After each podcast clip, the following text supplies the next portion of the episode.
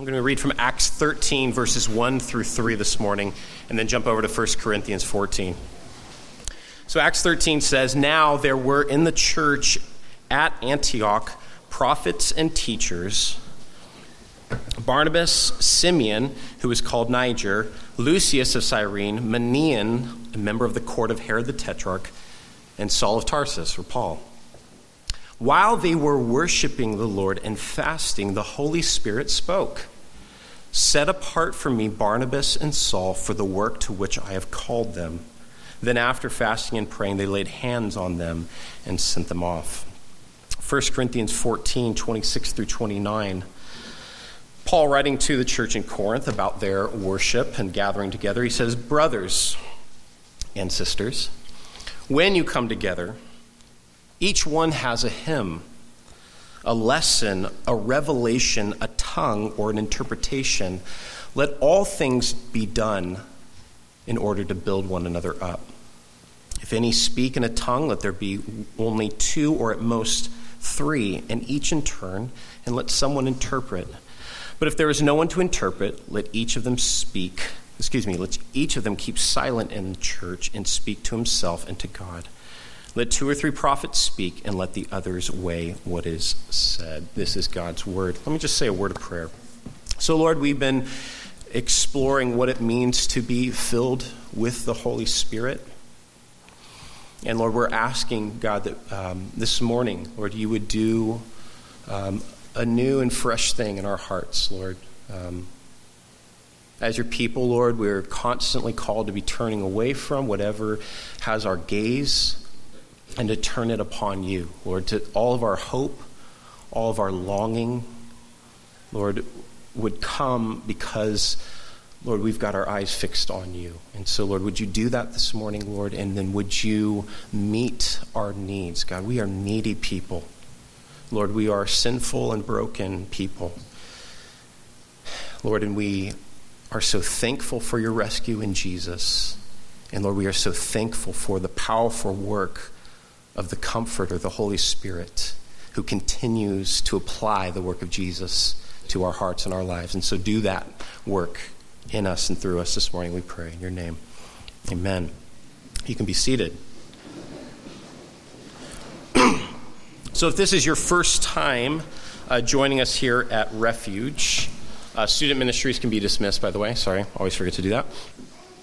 If this is your first time at Refuge, welcome. Uh, we're excited that you're here. And we are, as I said, going through a series called Spirit Filled, just exploring what it means to be filled with the Holy Spirit. What does life in the Spirit look like uh, for the Christian? What is the Christian's relationship to the Holy Spirit? And um, if you are familiar with church at all, there are kind of two extremes or two different camps on this. One believes that the Holy Spirit is uh, kind of just you explore and choose your own adventure and kind of go with whatever feels right. And this has often led to some chaos in the church, some strange things being done. Uh, and this is called the hyper charismatic movement or hyper Pentecostal. Um, view of the Holy Spirit. There's the other side of it that just says the Holy Spirit doesn't do anything uh, in the life of the church today except teach us how to be like Jesus, convict us of sin, and work obedience in our hearts. And so, what we're trying to do is we're trying to actually look at the Bible, where we get all of this information anyway, and look at what the Bible says about the Holy Spirit. And particularly, we looked at the life of Jesus because Jesus is the one who is given the Spirit without measure. Uh, he uh, is the spirit filled human par excellence. And so we looked at the life of Jesus, and it's super interesting because when you look at Jesus, he manifests both. He has a life that is set apart for Yahweh. Uh, he's holy, he's, he's different, uh, he is obedient to the mission that he has been sent on. And yet, there is the supernatural power of the Spirit at work in him. And uh, if you weren't here, I would really encourage you to go back and listen to it. But we talked about how everything that Jesus does, all of his miracles and his earthly work, are not done as we commonly think as the Son of God, the divine Jesus, but they are actually done because he is the spirit filled human. And Jesus is the prototype of what every human is meant to be and what every human will be in the kingdom of God, fully filled with God's Spirit, under the control of God's Spirit.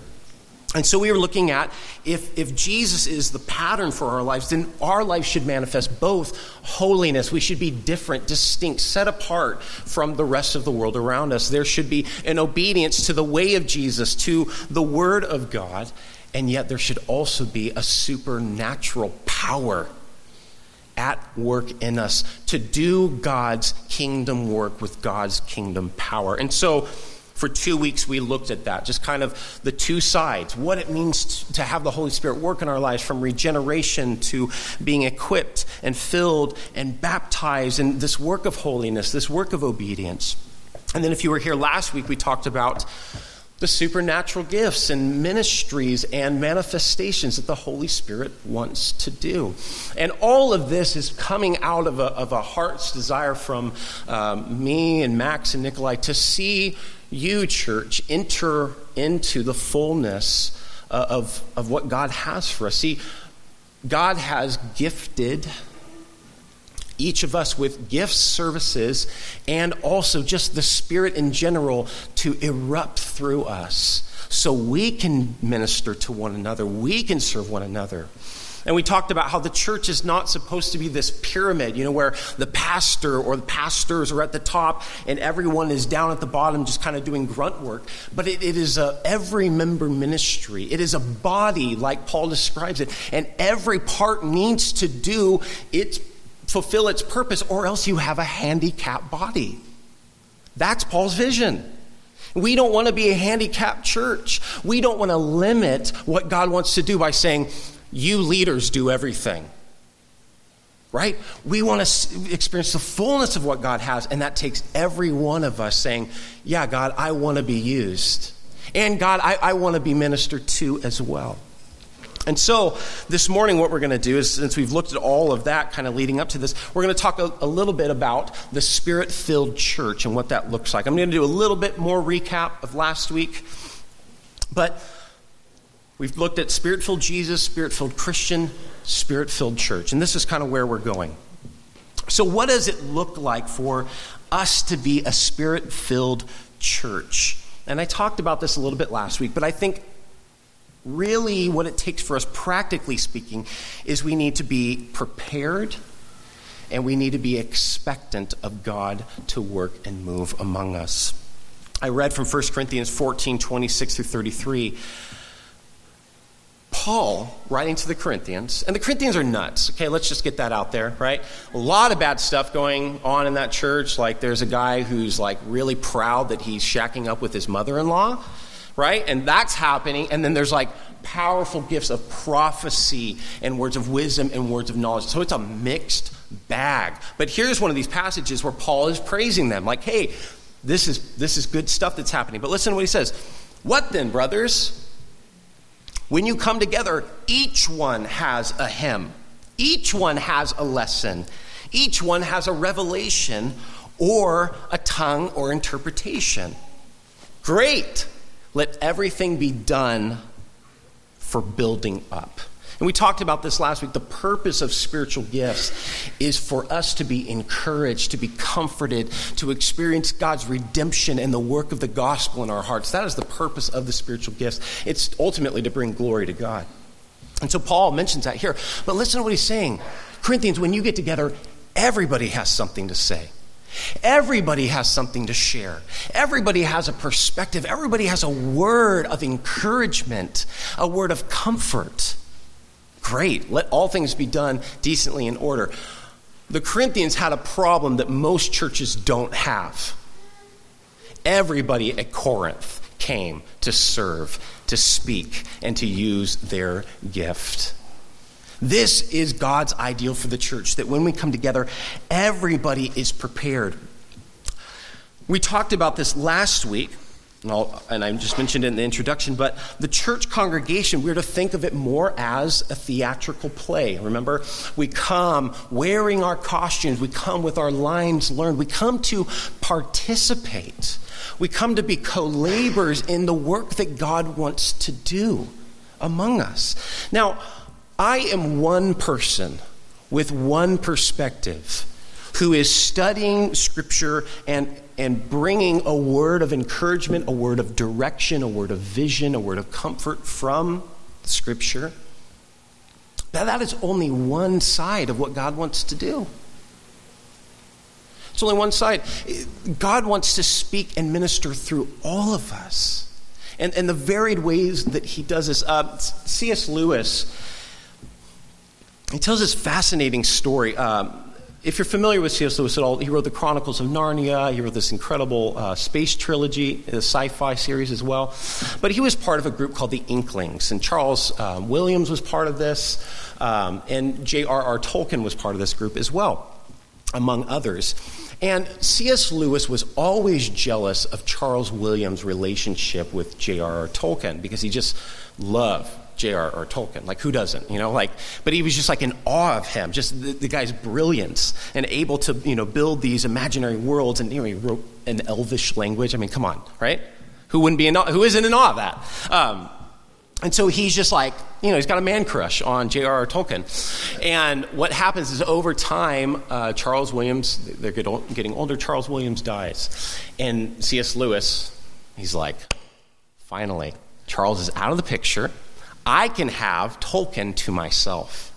And gonna, we're going to go so deep. We won't get distracted by Charles, and we can go where I want to go with this thing. And it's so interesting. He says, I thought I would have more of Tolkien, but by losing Charles, I had less of Tolkien. I am not enough to bring out the fullness of this man. And then he, and then he takes this to the book of Revelation. And he says, Isn't it interesting? It's actually not just mentioned in Revelation, but he says, But around the throne of God, there are ch- multiple cherubim that cry out to one another, Holy, holy, holy. It's not just one voice that cries out, Holy, but it is calling back and forth to one another. And it, it's, it's almost like they're seeing like this side of the glory of God. Holy, this side of the glory of God. Holy! And they're telling one another the di- different perspectives that they see of the glory and majesty of God. And one side isn't enough, it isn't complete for the fullness of God. Likewise, one voice from Scripture declaring the word of the Lord, casting vision, is not enough for what God wants to do in our church, in our community. It will take every one of us crying out, Holy, holy, holy, holy is the Lord God Almighty. The whole earth is filled with His glory. And when we do that, we, we, we get a, a bigger, fuller representation of the goodness, majesty, and grace of God. And see, that's, I believe, what the Lord is calling us to do. When we all, you know, when our powers combine, we are Captain Planet. I mean, but like this is the idea, you know? Like, let's all do the work together and see what God will do in our midst. Let's all come prepared and listen to what God will say to us. So we come prepared because we expect to meet with God, to have an encounter with the living God.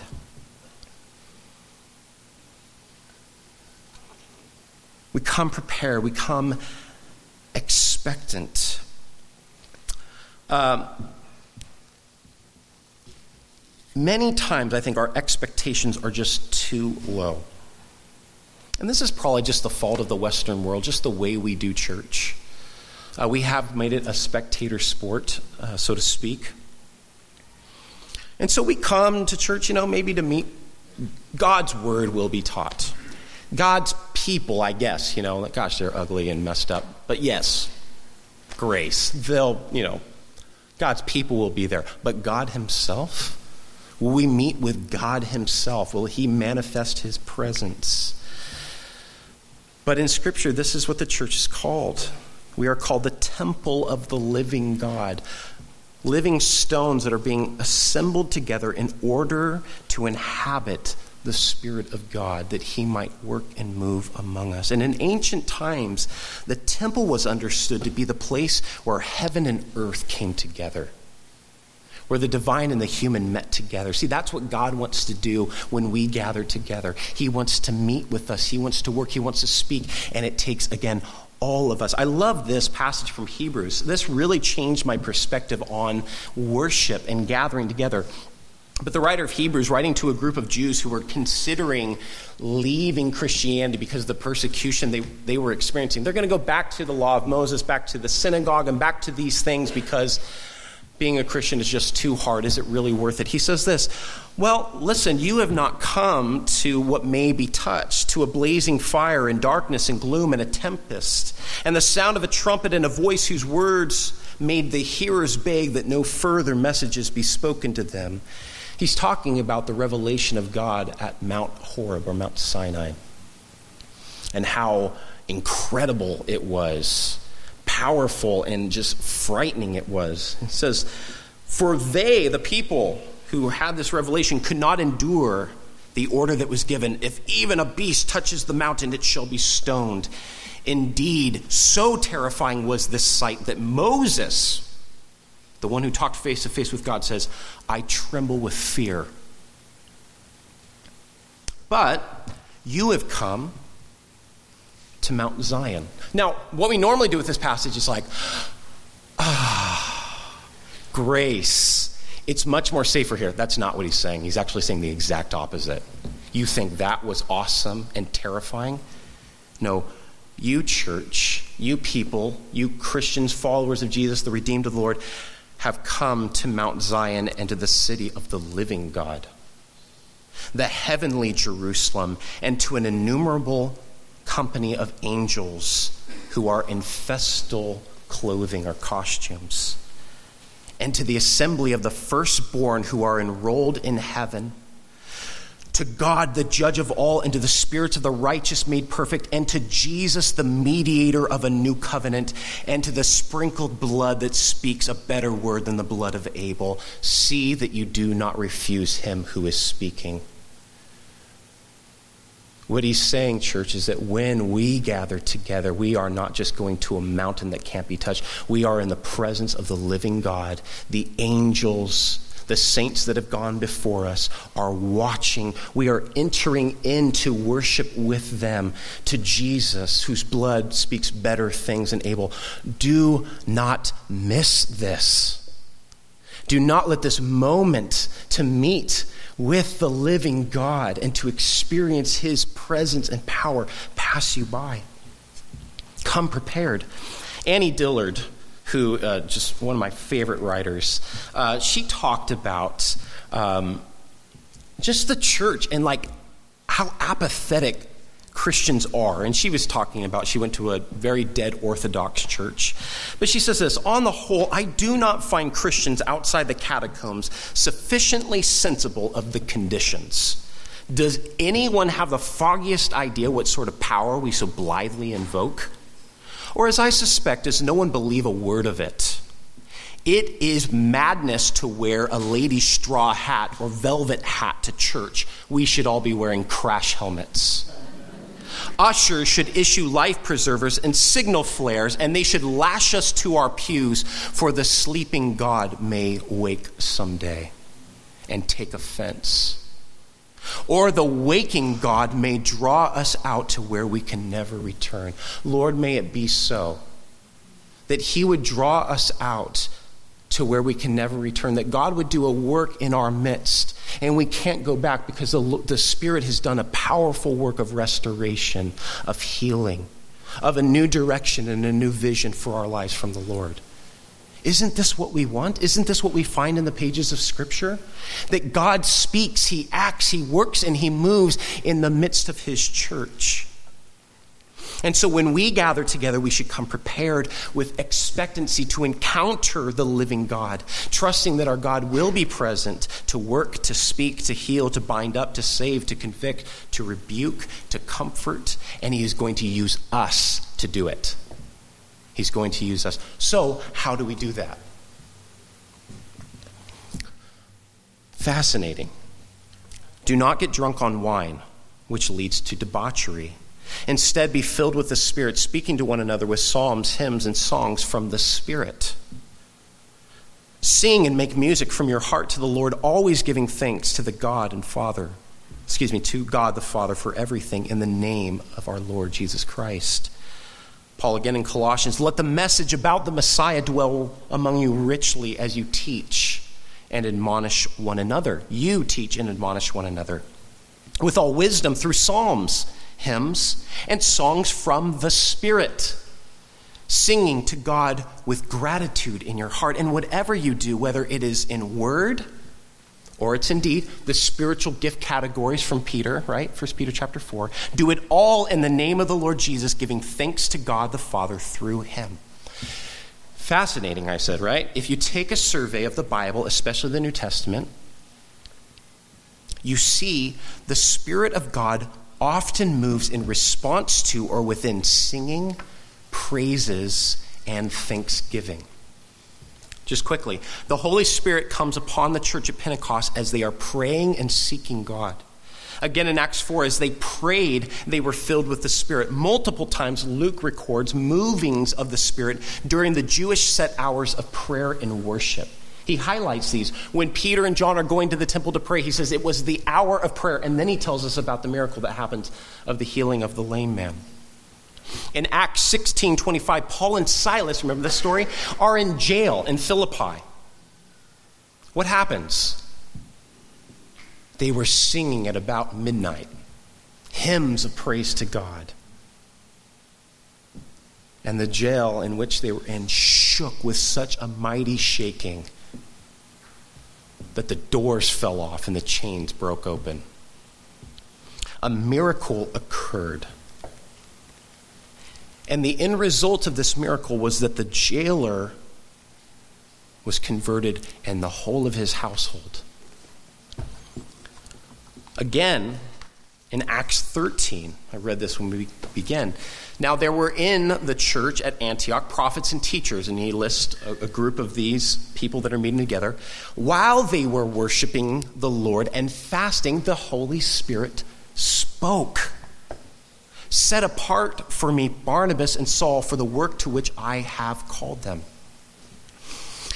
In these instances, prayer and worship mystically create a platform for the Spirit to come and speak prophetically and move powerfully. In Acts 2:42, that's where we get the list of what we do in the church. You know, we teach the apostles' doctrine, we break bread, there's prayer and there's fellowship.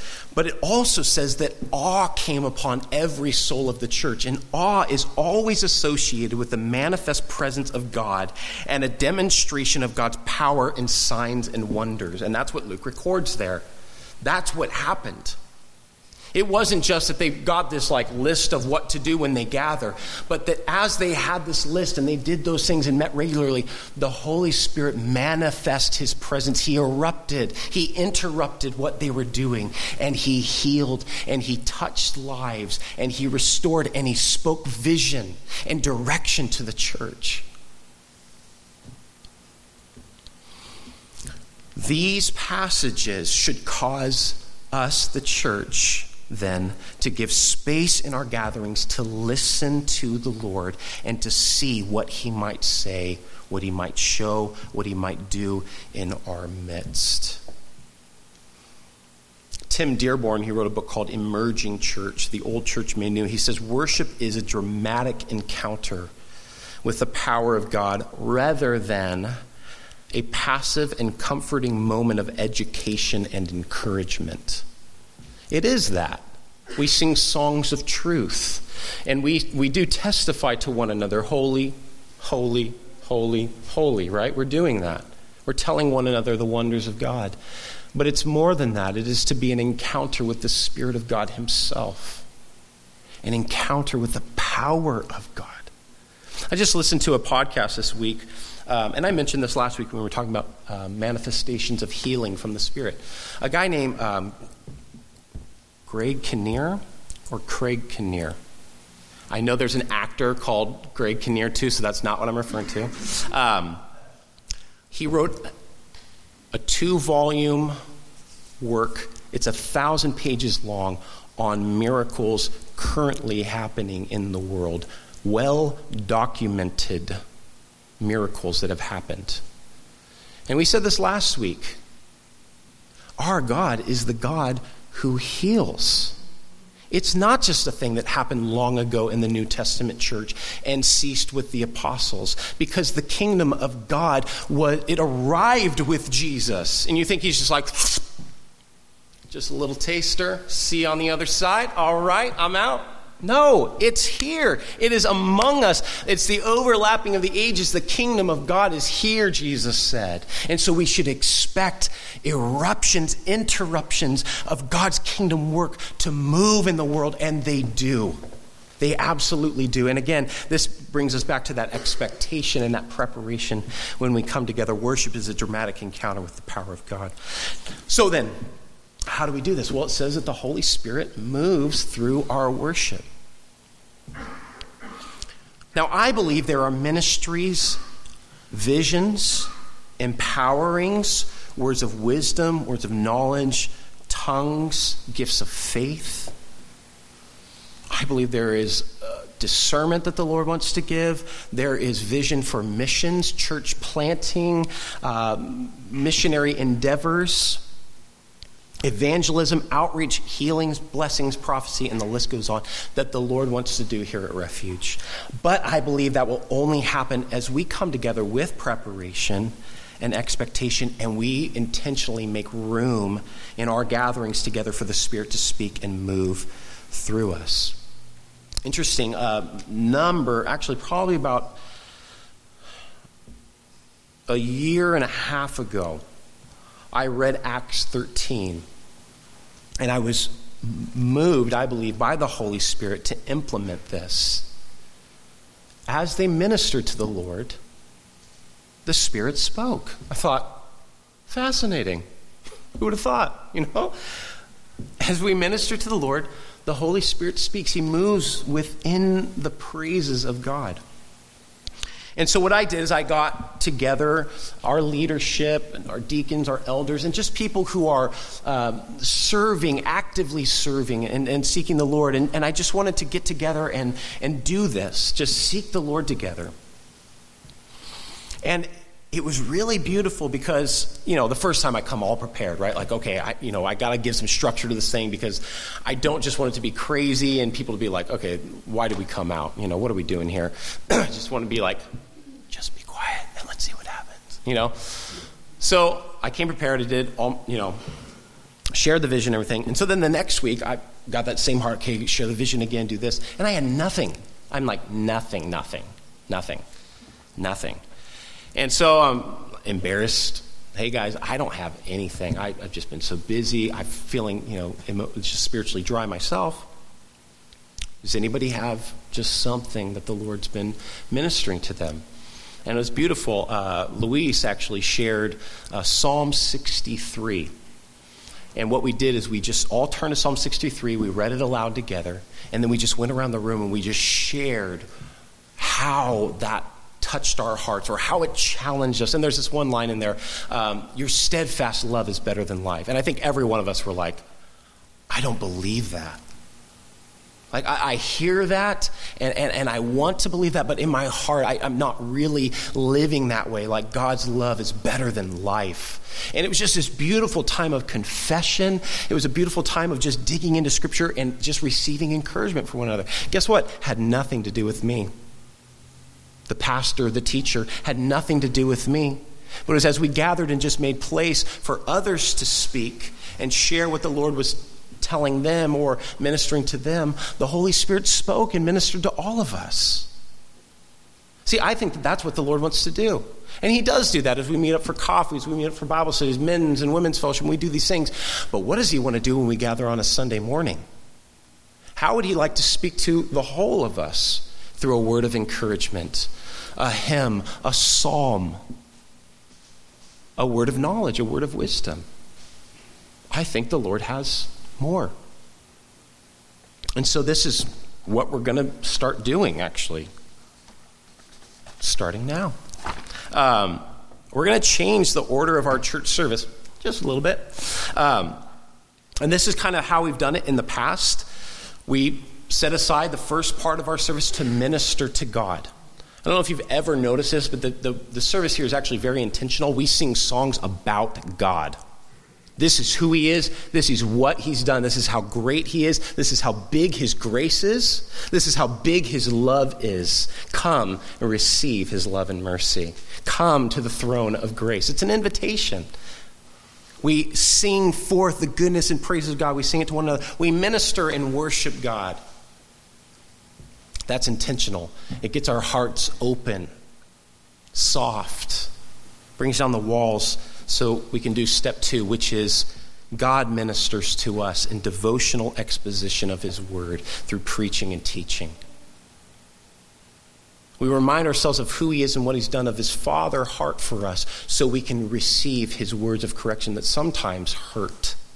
Sometimes are hard, heavy, truthful words that we need to hear desperately. This is very intentional, again, the way we do this. And then what we've often done is just, again, we respond in worship, right? We take the bread and the cup together. We want to remember the life and death and resurrection of Jesus for us. We want to remember that he's coming again, and we want to respond to the word. But what we're going to change now, though, is that this is also going to be time as we worship the Lord that we minister to one another through praying for one another, confessing to one another encouraging one another with, like Ephesians and Colossians say, a song, a hymn, a scripture, a spiritual song. I don't know what that is, but yeah, it's something, right? Maybe we'll figure it out. um, but we're going to set time aside in our responsive worship to minister to one another. And this is what we're going to do this morning. I'm actually going to put the mic down here, and I'm going to do something crazy. I'm going to invite anybody up. Yeah, people are like, oh gosh. I'm going to invite anybody up who has a scripture, a psalm, uh, just a word of encouragement. Maybe you didn't even know, but God has already put a scripture on your heart this morning, and you don't know why. Maybe it's not, it's not for you, so you don't get it, but there's just a scripture that's on your heart. Maybe it's for someone else. And so there's going to be a mic up here and you can share that. Maybe the Lord has given you a specific word for someone. Well, great. This is the opportunity for you to get up out of your seat, walk across the room, and tell that person that word. Whether it is a scripture, it is a word of encouragement, a word of affirmation. Maybe you need to do the work of reconciliation this morning. There is someone that you are harboring bitterness towards, or they're harboring it, bitterness towards you, and you need to do that work of reconciliation because that's what Jesus has done for us. So, this is what we're going to do. Let me just kind of go through all the possibilities. It may be a scripture, I said this already, maybe a scripture or a prayer that brings encouragement. It might be a praise or thanksgiving, a hymn or a psalm. It might be a word of exhortation or affirmation for someone in particular or all in general. It might be a vision a word of wisdom, a word of knowledge, a tongue with an interpretation. But here's the deal don't be afraid to speak if you feel the Spirit leading you. Here's also the deal God doesn't have to do anything. This is not some kind of ultimatum like, okay, here we are, God, and now we've all, we're prepared, we're here, so now you do your thing. You do it right now. God does what He wants, and we are totally okay with that. And so if there's nothing, but we just had a great time just saying, like, hey, Lord, here we are, then great. We're learning how to better surrender and be open to the Spirit, and maybe even just to sit quietly before God, because sometimes that's super awkward too, right? Just to leave empty space to just be with our thoughts in the presence of God, in the presence of His people.